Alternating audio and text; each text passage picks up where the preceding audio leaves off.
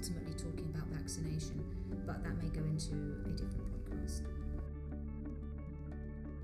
The principles of vaccination are that essentially you are trying to kid your immune system into believing that you have an infection without having all the nasty side effects of an infection. And in doing so, what happens is is that you create a memory for that infection. This is most people think that vaccination is something like giving an antibiotic, where you're actually giving a, a sort of a medicine that's going to fight uh, the germ you're being inoculated against for you. When in actual fact, what it is is training your immune system to work for you. And it's based on the fact that you do create an immunological memory. Now, an immunological memory, apart from being a mouthful, is the hallmark of your adaptive immune response. That's your B cells and your T cells, where you every time that you re encounter an antigen or a protein or a pathogen against which you have had a primary immune response, the secondary encounter and any re encounter is always enhanced compared to the first one. So it's, it's a better thing. Now, the first time there was a proper documented um, sort of understanding of immunization, well, not immunization, but immunological memory, was in 1781. And that was a sort of to do with the measles outbreak in the Faroe Islands. However, as early as 200 BCE, um, it has been documented that the Chinese were sort of uh, grinding up smallpox and sort of people were snorting it essentially as a form of inoculation against smallpox. And smallpox has been one of those diseases which we now no longer see because of a, of a vaccination program that was when became global and we were able to wipe it out. But it was it's such a devastating disease that essentially um, people were inoculating against uh, smallpox thousands of years ago. But the, the one I'm going to talk about is the one that people um, know most commonly, which is uh, in 1781. And on the Faroe Islands, there was a measles outbreak, and that affected between 75 and 95% of the population. So it's pretty much everyone. Then in 1846, that 75 years later, there was another measles, measles outbreak. And a man called Ludwig, Ludwig Panum described how the infection spread, it spread from person to person. And he noticed how those who were affected the first time in 1781 none were attacked the second time. Now, the reason he noticed this is because normally when you have a very virulent virus coursing through your population, it generally picks off the old, the vulnerable, the weak. And the 75 year old and older people were all surviving. So, uh, this is why I suppose you would end up noticing this more than normal. And so, the immunity to measles is really long lived. What that tells you is that wow, you can have it once when you're a kid and it will outlive you if it if it could. And the other thing is is that you don't need to re-expose yourself to the virus to maintain long-term protective immunity. So what is actually happening? You're with immunological memory, you get changes occur. You have a primary response. That's the one where you have your B cells and your T cells and antibodies produced, raising and fighting an infection, like normal, right? However, what happens is is that during that time when you have this this reaction to a sickness, where you have your adaptive immune response, there is um, an increased production of cells that are, are, the same specificity to whatever your B cells and T cells are fighting, called memory cells, and these have a capacity for long term survival and enhanced responsiveness. So your memory cells themselves are slightly different than your B cells and your T cells. So you have memory B cells, you have memory T cells. And what you find is that when you have memory cells responding to an infection, there are more of them available. Their frequency is higher than those naive cells that are first raised against something. These ones are, you know, memory. They are more efficient at recognizing uh, antigens and being sort of activated. There's a thing that um, when you have your B cells and T cells, there's a level of co-activation, or quite a few little steps before those B cells and T cells can become fully activated. And your memory cells can sort of not need some of those steps, so they don't need co-stimulatory molecules. Some of them may not need co stimulatory molecules signals for activation. You find that when they are activated, they are rapid and effective in their migration to tissues and lymph nodes, and they express homing chemokine receptors, which gives them the capacity to really respond well to chemokines. In addition to which, not only do they do all of that, they are better. They are qualitatively and quantitatively good. They are better, they have a better function, so they produce better quality and more cytokines, that's the T cells, and they're also obviously longer lasting. So when you have your normal response, your naive cells, these can live for a few days, a few months even, whereas your memory cells persist for years. Now, I've also talked previously about um, a skin graft in the in the context of major histocompatibility complexes, and the fact that you can give someone a skin graft, and if you don't match your um, skin graft, their MHCs, your T cells will essentially completely obliterate and annihilate all of those donor cells. If you're stupid enough to then do the same thing again, given the first time it didn't work, so we say, oh, it could have just been a fluke, it didn't work, let's give you another skin graft and you get your T cells uh, to obliterate the tissue a second time, what you realize is that the process of completely annihilating this foreign tissue is actually quicker.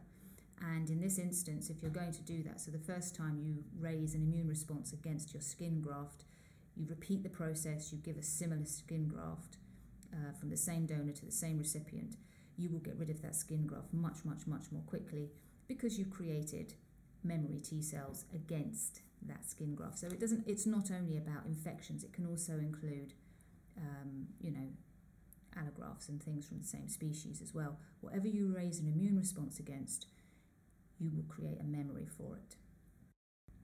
So, in the context of this particular uh, podcast, we're going to keep it simple. Um, we're going to talk about immunological memory. So, we're going to talk about B cells and also T cells.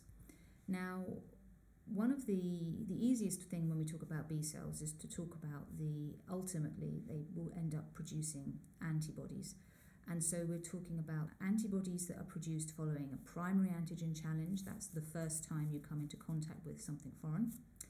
And the type of antibodies that you produce um, following a secondary antigen challenge. That means you've seen it more than once. And what you find is, as we've traditionally sort of explained with our adaptive immune response, when you first get your infection, your primary antigen challenge in this instance, uh, let's say at day zero, by about day five to six, you, you, you start, you begin producing antibodies, and you get two different types of antibody, two different classes of antibody. One is the immunoglobulin M phenotype, and that is one that looks a bit like a snowflake or a ninja star, um, and it's essentially a pentamer or you have the uh, following that very shortly after that you get the production of immunoglobulin G. And uh, immunoglobulin G looks like your traditional antibody shape so like a twiglet in a Y shape sort of thing. And you find that your immunoglobulin M sort of peaks around sort of seven to eight days and your immunoglobulin G peaks uh, oh, a bit later than that about 12 days approximately. Um, and you know you, you'll get sort of a certain sort of level of uh, immunoglobulin found in your blood. Now let's assume that you then the primary antigen challenge goes away. So in the context of this is 2020 I'm recording this. So in the context of COVID, let's say you get COVID. Uh, theoretically, what is supposed to happen is that the first time you get COVID, you will be producing lots of immunoglobulin M and immunoglobulin G and then you recover from COVID. And you, what we'll find is that the antibody levels will go down, but they won't completely decrease, and there'll always be levels. And that's how you can measure those antibody titers in your blood to see if you have had a response to COVID. Is that people measure the levels of antibodies against COVID in your circulation, and uh, ultimately they'll decrease, but they won't completely disappear. They'll still be there in your circulation. If, however, you're unfortunate enough to then be re exposed to the antigen or the protein or the virus in this instance, we're using COVID as an example, you will get um, a immune response, and it won't take six to seven days. We're going to say maybe it's going to take two to three days for you to suddenly get a beginning in increases in your antibody levels and your B cells would have been switched on much more quickly, turned into plasma cells much more quickly. Plasma cells, you get memory plasma cells, I think, I'm quite sure you do, uh, and these produce uh, antibodies as well. So you also get memory plasma cells. So what you find is that within a few days, rather than a longer period, following the secondary antigen challenge, you get a much greater um, immune response. And this time, you see that the uh, levels of antibody that are in your blood increase really, really, really quickly. So much they, they are initiated to be produced much more quickly.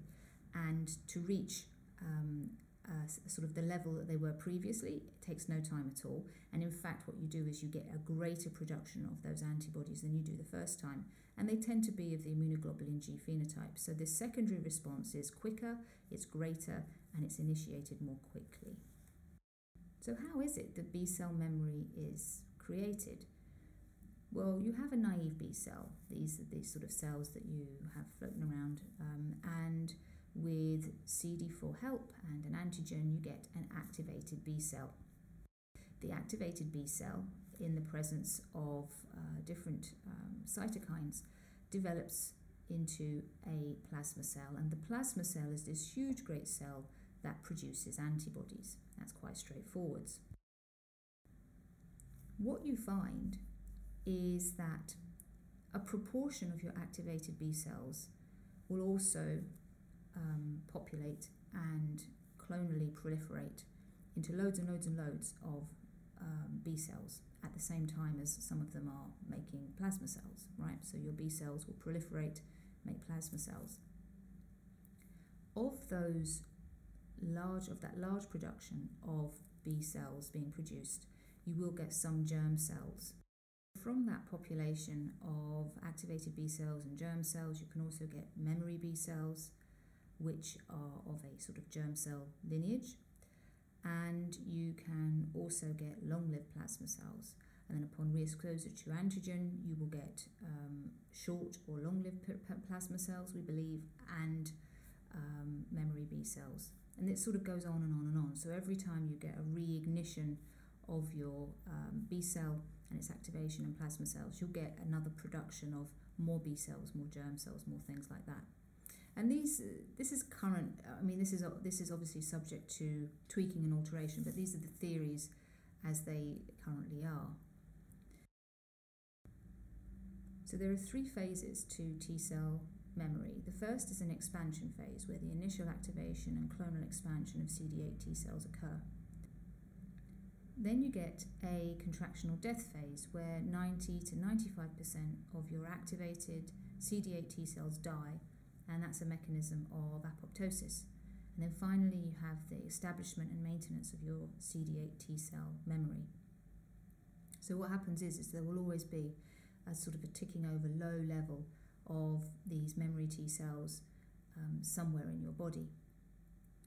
So, when you are an antigen stimulated naive T cell, that's a T cell that's been stimulated by something, you have two potential outcomes. One is you can become effective and a memory cell, or you can be deleted and you can die. And whether you are going to be deleted and die, or you are going to differentiate into this effector and memory cell, it, that depends on the strength of your antigen and your cytokine stimulation that you receive. So, what this means, in sort of to you and me, is that when you get sick and you have a certain amount of virus or you have a certain amount of antigen present, you need to have enough to get your T cells really uh, being activated. You can't have too much, you can't have too little, you need to have enough so that they are stimulated to differentiate into these effector and memory cells. If you don't have enough of a stimulation, you might find that what happens is you end up uh, with those T cells being deleted.